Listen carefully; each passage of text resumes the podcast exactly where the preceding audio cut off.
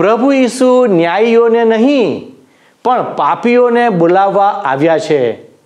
પ્રભુ ઈસુ પાપની માફી આપે છે. શું તમે પાપમાંથી મુક્તિ મેળવવા માગો છો?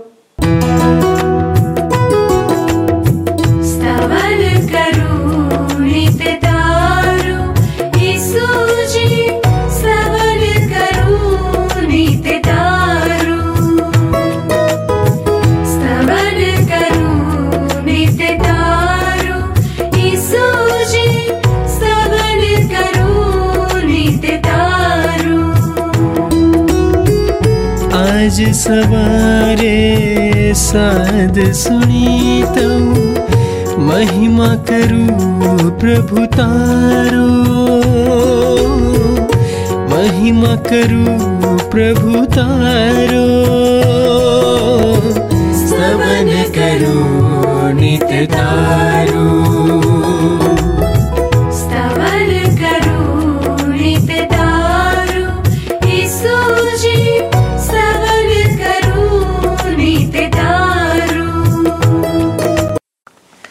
પ્રિય મિત્રો, સ્તવન બાઇબલ અભ્યાસ કાર્યક્રમમાં હું આપ સર્વ દર્શકોનો આવકાર કરું છું.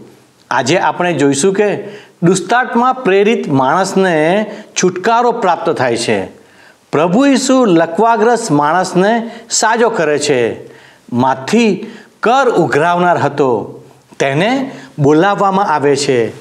પ્રભુ ઈસુ ન્યાયીઓને નહીં, પણ પાપીઓને બોલાવવા આવ્યા છે. તે પછી પ્રભુ ઈસુ એક સ્ત્રીને સાજી કરે છે અને એક મરણ પામેલ દીકરીને જીવતી કરે છે. તો આવો, આજના અભ્યાસમાં આગળ વધીએ.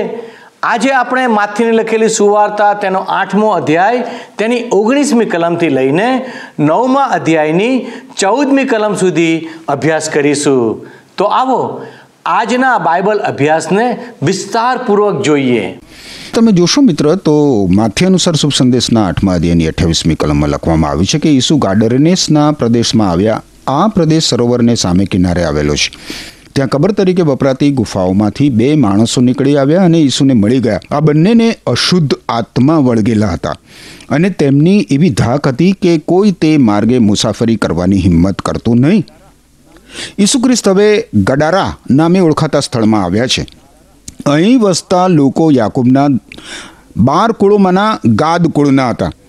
હવે જૂના કરારના સમયમાં જ્યારે ઇઝરાયેલી પ્રજાને જમીન વહેંચવામાં આવી, ત્યારે ગાદના વંશજોએ યર્દન નદીની અયોગ્ય જગા પસંદ કરી હતી.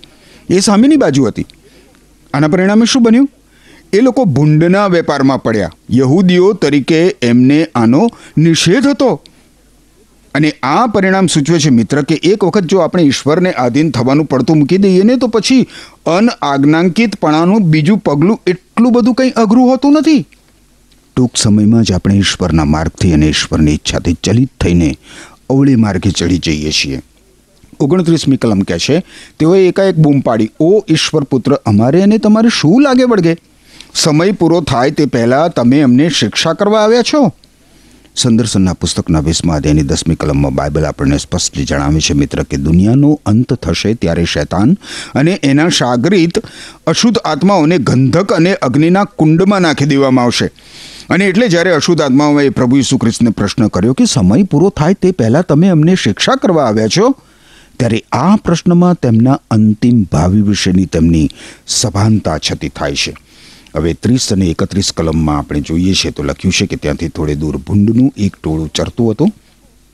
અશુદ્ધ આત્માઓએ ઈસુને વિનંતી કરી, જો તમે અમને કાઢવા જ માગતા હો, તો પછી અમને ભૂંડના ટોળામાં જવાની પરવાનગી આપો. અહીં આપણે એક બાબત જોઈ શકીએ છીએ મિત્ર. કોઈક કારણસર અશુદ્ધ આત્માઓ ભૌતિક વાસ્તવિકતામાં પ્રવેશવા માગે છે. તેઓને ભૌતિક સ્વરૂપ ધારણ કરવાની તમન્ના હોય છે. ભૂંડના ટોળામાં પણ પ્રવેશવાની ઈચ્છા તેઓ પ્રગટ કરે છે. બત્રીસમી કલમમાં લખ્યું છે કે ઈસુએ જવાબ આપ્યો, જાઓ. તેથી તેઓ નીકળી જઈને ભૂંડોમાં દાખલ થયા. ભૂંડનું આખું ટોળું ઊંચેથી સરોવરમાં ધસી પડ્યું અને ડૂબી ગયું. કેવો કરુણ અંજામ અશુદ્ધ આત્માઓ ભૂંડના ટોળાઓમાં પ્રવેશ્યા કે ભૂંડનો નાશ થઈ ગયો. અશુદ્ધ આત્માઓનું આ કૃત્ય તેમના વિનાશી હેતુને છતો કરે છે, મિત્ર. જો તેઓ માનવીનો વિનાશ ના કરી શકે, તો છેવટે તેઓ ભૂંડોનો તો નાશ કરે. આની વિરુદ્ધ ઈસુ ખ્રિસ્તનું કૃત્ય દરેક માનવ જીવનની તે શી કિંમત આંકે છે, એ બતાવે છે. પ્રભુ ઈસુ ખ્રિસ્ત માટે દરેક માનવી અત્યંત મૂલ્યવાન છે, મિત્ર. અને એટલે જ માનવીનો એના પાપના સર્વનાશ ન થાય એ માટે પ્રભુ ઈસુ ખ્રિસ્તે માનવીને બચાવવા માટે પોતે ક્રુસ ઉપરનું મૃત્યુ વહાલું કરી લીધું. આગળ આપણે જોઈએ છીએ તો તેત્રીસ અને ચોત્રીસ કલમોમાં લખવામાં આવ્યું છે કે ભૂંડો સાચવનારા શહેરમાં નાસી ગયા અને ત્યાં તેમણે બધી હકીકત જણાવી અને અશુદ્ધાત્મા વળગેલા માણસોનું શું થયું હતું તે પણ જણાવ્યું. તેથી શહેરમાંથી બધા ઈસુ ખ્રિસ્તને મળવા ગયા. જ્યારે તેઓ તેમને મળ્યા ત્યારે પોતાનો પ્રદેશ ત્યજી જવા એમણે એમને વિનંતી કરી. આ કેટલી બધી આઘાતજનક બાબત છે. આ લોકો પ્રભુ ઈસુ ખ્રિસ્તને બદલે ભૂંડને પસંદ કરે છે. આવું કાંઈ ગાડરે નેસના પ્રદેશમાં જ બન્યું એવું નથી મિત્ર. આજે પણ કેટલાક લોકો પ્રભુ ઈસુ ખ્રિસ્તને પસંદ કરવાને બદલે ભૂંડ સમાન પાપને પસંદ નથી કરતા. ગાડરેનેસના લોકોએ પ્રભુ ઈસુ ખ્રિસ્તને ચાલ્યા જવાની વિનંતી કરી. શા માટે? કારણ કે પ્રભુ ઈસુ ખ્રિસ્ત ગાડરેનેસના લોકોના કાલ્પનિક ઈશ્વરો જેવા નહોતા. ઈસુ ખ્રિસ્ત ઉપર અધિકાર જ ચલાવી શકાય એવું નહોતું. ઈસુ ખ્રિસ્ત ઉપર અંકુશ રાખી શકાય એવું નહોતું. ઈસુ ખ્રિસ્તને છેતરી શકાય એવું નહોતું. ઈસુ ખ્રિસ્ત સાથે બનાવટ કરી શકાય એવું નહોતું. એ લોકોને તો પ્રભુ ઈસુ ખ્રિસ્તની અલૌકિક શક્તિની બીક લાગી. આ લોકોએ આવી અલૌકિક શક્તિ ક્યારેય જોઈ નથી. અશુદ્ધ આત્માઓથી મુક્ત થયેલા માણસોની કિંમત કરતાં તમે જુઓ, એ લોકોને ભૂંડોની કિંમત વધારે લાગે છે. માનવીને ઈશ્વરના સ્વરૂપ અને પ્રતિમા પ્રમાણે સ્વર્જવામાં આવે છે મિત્ર, અને માનવીની કિંમત તો અનંત છે. એમ છતાં ક્યારેક માનવી કરતાં જાનવરને વધારે મન, મહત્વ અપાતું આપણે જોતા નથી. માનવ જીવન કરતાં ઘણીવાર પશુનું સન્માન કરવા માનવ જીવનને રહેસી નાખવામાં નથી આવતું. તમે શું પસંદ કરશો મિત્ર? પ્રભુ ઈસુ ખ્રિસ્ત તમારે દ્વારેથી ચાલ્યા જાય તે? કે તમારા જીવનમાં પ્રભુ ઈસુ ખ્રિસ્ત કાર્ય કરે તે? ઈસુ ખ્રિસ્ત નુકસાનકારક નથી, કલ્યાણકારી છે. જ્યારે પાપ કલ્યાણકારી નથી, પણ નુકસાનકારક છે.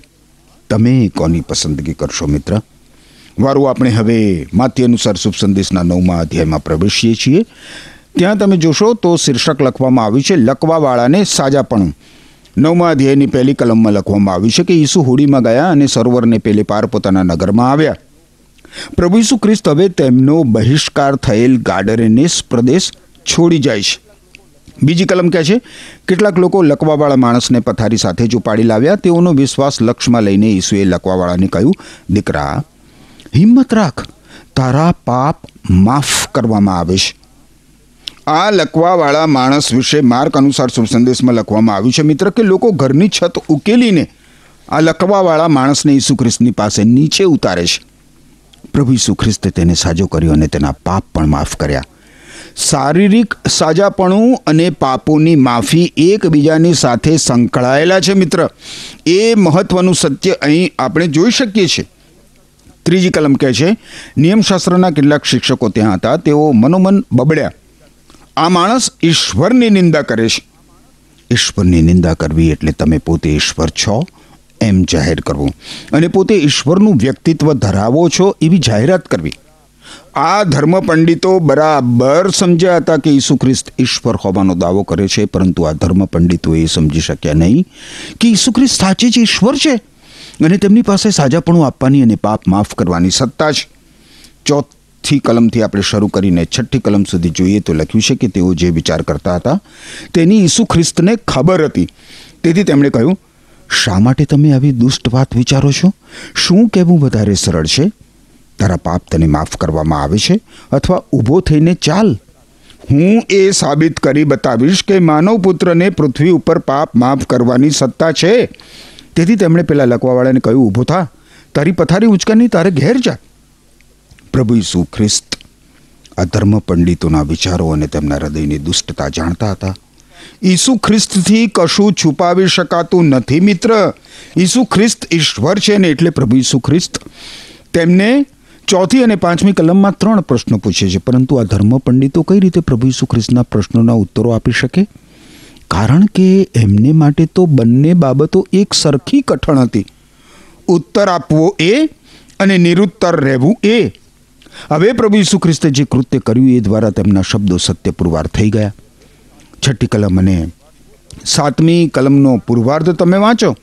તે માણસ ઊભો થયો અને પોતાને ઘેર ગયો. પ્રભુ ઈસુ ખ્રિસ્તના કૃત્યમાં એમની સત્તા, એમનો અધિકાર અને એમની શક્તિ પ્રગટ થઈ જાય છે. જે એમના શબ્દોને અધિકૃત ઠરાવે છે મિત્ર. પ્રભુ ઈસુ ખ્રિસ્તના શબ્દો પોકળ કે વજૂદ વગરના નહોતા, કારણ કે એમના કૃત્ય દ્વારા એમના શબ્દોનું વજૂદ અધિકૃત ઠરે છે.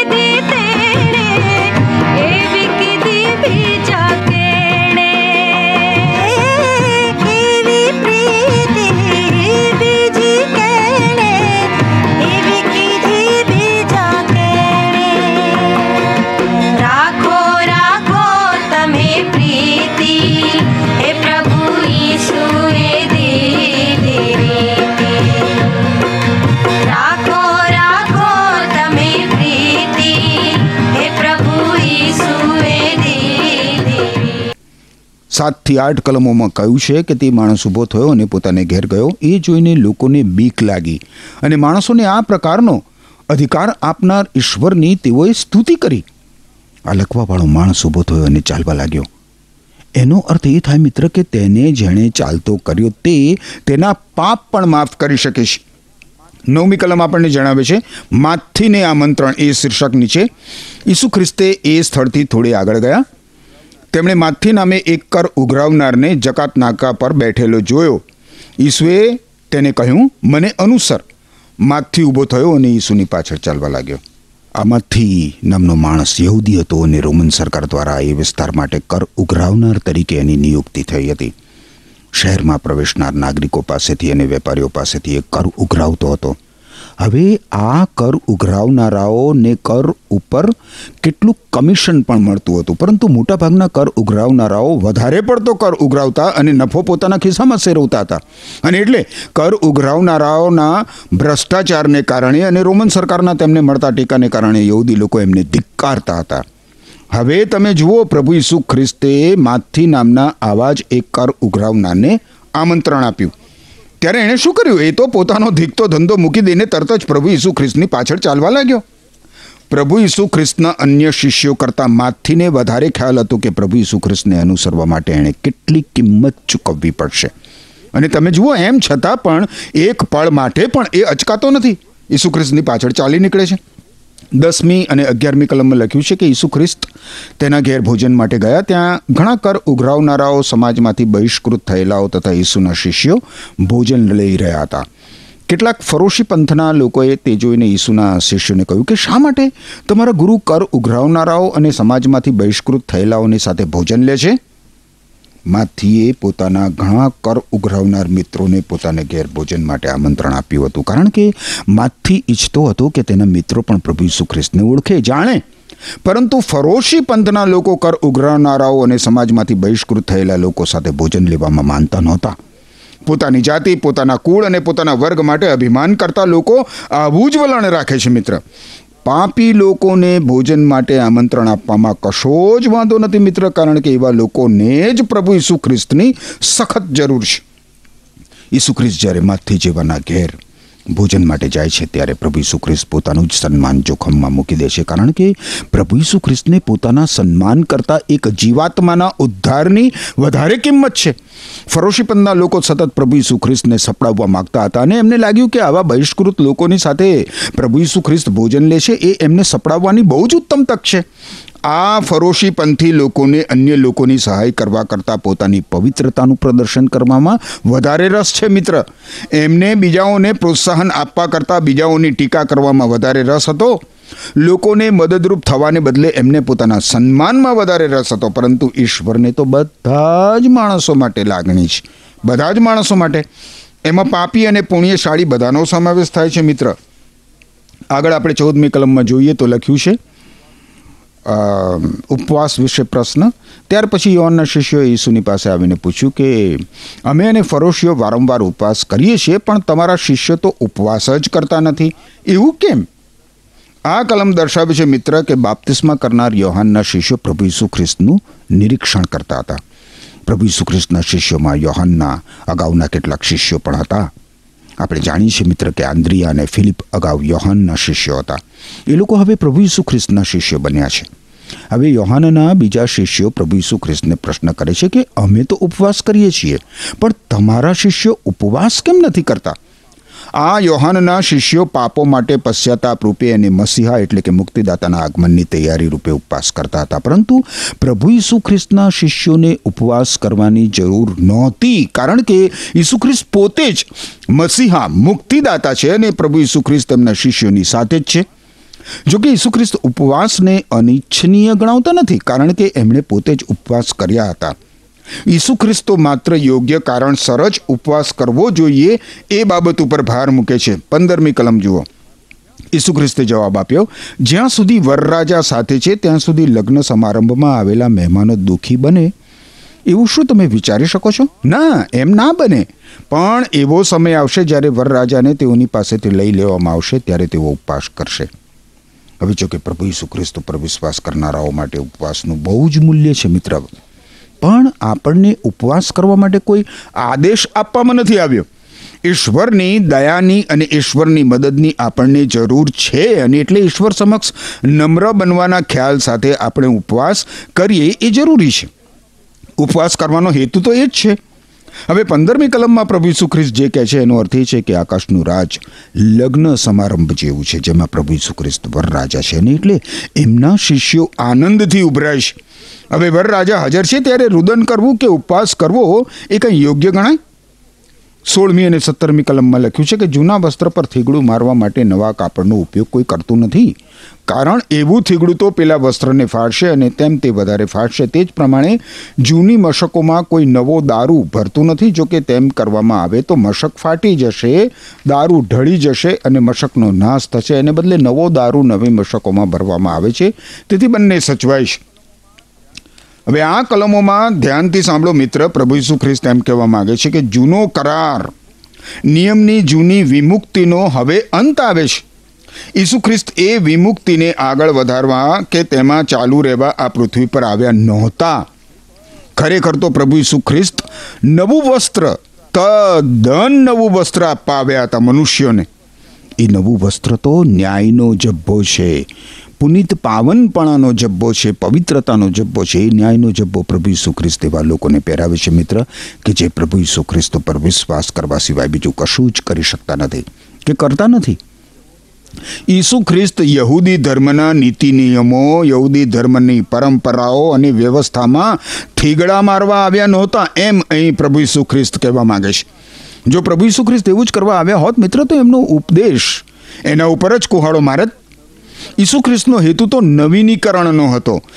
એની ધારણા તો જો કે સેંકડો વર્ષો અગાઉ થઈ ચૂકી હતી. ઈસુ ખ્રિસ્તનો આ નવો સંદેશ જેને શુભ સંદેશ, મુક્તિ સંદેશ, સુસમાચાર કે સુવાર્તા કહેવામાં આવે છે, એ જાહેર કરે છે કે ઈસુ ખ્રિસ્ત ઈશ્વરના પુત્ર સમગ્ર માનવજાતને પાપોની માફી મળે અને બધા જ લોકો ઈશ્વર સાથે સીધા સંબંધમાં આવે એ માટે આ પૃથ્વી ઉપર આવ્યા હતા. ધર્મની ચુસ્ત જૂની અક્કડ પદ્ધતિમાં પ્રભુ ઈસુ ખ્રિસ્તનો શુભ સંદેશ બંધ બેસતો આવે એમ ન હતો. પ્રભુ ઈસુ ખ્રિસ્તના શુભ સંદેશને તો તદ્દન નવા આરંભની જરૂર હતી. શું મિત્ર આપણે ધર્મની ચુસ્ત જૂની અક્કડ પદ્ધતિમાંથી મુક્ત થઈને પ્રભુ ઈસુ ખ્રિસ્તના શુભ સંદેશને અપનાવી લેવાની જરૂર નથી. અઢારમી કલમ તમે જુઓ તો અધિકારીની પુત્રી તથા રક્તસ્રાવી સ્ત્રી એ શીર્ષક નીચે અઢારમી કલમમાં લખ્યું છે કે જ્યારે ઈસુ ખ્રિસ્તીઓને એ કહી રહ્યા હતા ત્યારે એક યહૂદી અધિકારીએ આવીને તેમના ચરણોમાં ઢળી પડીને કહ્યું, હમણાં જ મારી પુત્રી મરણ પામી છે, પણ તમે આવો. તેના પર તમારો હાથ મૂકો એટલે તે સજીવન થશે. માર્ક અનુસાર શુભ સંદેશ અને લુક અનુસાર શુભ સંદેશમાં મિત્ર, આ યહૂદી અધિકારીનું નામ આપણને જાણવા મળે છે. એનું નામ છે યાઇરસ સિનેગોગ એટલે કે યહૂદી ભજન સ્થાનમાં યાયરસને માથે વહીવટી જવાબદારી હતી. આ યાયરસની વિનંતીને માન આપીને પ્રભુ ઈસુ ખ્રિસ્ત તેના ઘેર જવા તૈયાર થાય છે. જુઓ, ઓગણીસમી કલમ. તેથી ઈસુ તેની સાથે ચાલ્યા, શિષ્ય પણ સાથે હતા. પ્રભુ ઈસુ ખ્રિસ્ત અને તેમના શિષ્યો યાયરસ સાથે એના ઘેર જવા તૈયાર થયા, ત્યારે ઈસુ ખ્રિસ્તની આસપાસ લોકોનું બહુ જ મોટું ટોળું જમા થઈ ગયું હતું. હવે વીસથી બાવીસ કલમોમાં એક આશ્ચર્યકારક ઘટના બનતી આપણને દેખાય છે. વીસથી બાવીસ કલમ જુઓ. એક સ્ત્રીને બાર વર્ષથી રક્તસ્ત્રાવનો રોગ થયો હતો. તેણે ઈસુ ખ્રિસ્તની પાસે આવીને તેમના જબ્બાની કિનારને સ્પર્શ કર્યો. તેણે મનમાં વિચાર્યું હતું કે જો હું ફક્ત ઈસુ ખ્રિસ્તના જબ્બાને સ્પર્શ કરીશ તો પણ સાજી થઈ જઈશ. ઈસુએ પાછા ફરીને તેને જોઈને કહ્યું, દીકરી, હિંમત રાખ. તારા વિશ્વાસને લીધે તું સાજી થઈ છે. એ જ સમયે તે સ્ત્રી સાજી થઈ. આહા હા હા હા હા આ કેટલી બધી ધ્યાનાકર્ષક ઘટના છે. પેલા અધિકારીની પુત્રી બાર વર્ષની છે અને આ રક્તસ્રાવી સ્ત્રી પણ બાર વર્ષથી રક્તસ્રાવના રોગથી પીડાય છે. એક દીકરીના જીવનમાંથી બાર વર્ષનું જીવન વિલીન થઈ જવા જઈ રહ્યું છે અને એક સ્ત્રીના જીવનનો બાર વર્ષનો અંધકાર દૂર થઈને પ્રકાશના કિરણો ફૂટી રહ્યા છે. રક્તસ્રાવી સ્ત્રી શું કરે છે એ તમે જુઓ મિત્ર. ઈસુ ખ્રિસ્ત એને સ્પર્શ કરતા નથી. ઘણા બધા ચમત્કારોમાં આપણે જોયું તો પ્રભુ ઈસુ ખ્રિસ્તે સ્પર્શ કર્યો લોકોને, બીમાર લોકોને. પણ અહીં તો પેલી સ્ત્રી પ્રભુ ઈસુ ખ્રિસ્તને સ્પર્શ કરે છે. આ હકીકત સૂચવે છે મિત્ર કે કોઈ પદ્ધતિને કારણે બીમારીમાંથી સાજાપણું મળતું નથી. સાજાપણું તો પ્રભુ ઈસુ ખ્રિસ્ત પરના વિશ્વાસને કારણે મળે છે. બાર બાર વર્ષથી પીડાતી આ રક્તસ્રાવી સ્ત્રી માટેનો લાંબા સમયનો કોયડો પ્રભુ ઈસુ ખ્રિસ્તે કેવો ત્વરિત રીતે ઉકેલી આપ્યો. ત્રેવીસથી છવ્વીસ કલમો જોઈએ તો લખ્યું છે કે ઈસુ અધિકારીના ઘરમાં ગયા. જ્યારે તેમણે શોક ગીત ગાનારાઓને જોયા અને લોકોને રો કકળ કરતા જોયા, ત્યારે તેમણે કહ્યું, બધા બહાર નીકળી જાઓ. છોકરી મરી નથી ગઈ એ તો ફક્ત ઊંઘે છે. પેલી રક્તસ્ત્રાવી સ્ત્રીને સાજી કરીને પ્રભુ ઈસુ ખ્રિસ્ત હવે યાયરસ નામના આ યહૂદી અધિકારીના ઘરમાં પ્રવેશ કરે છે.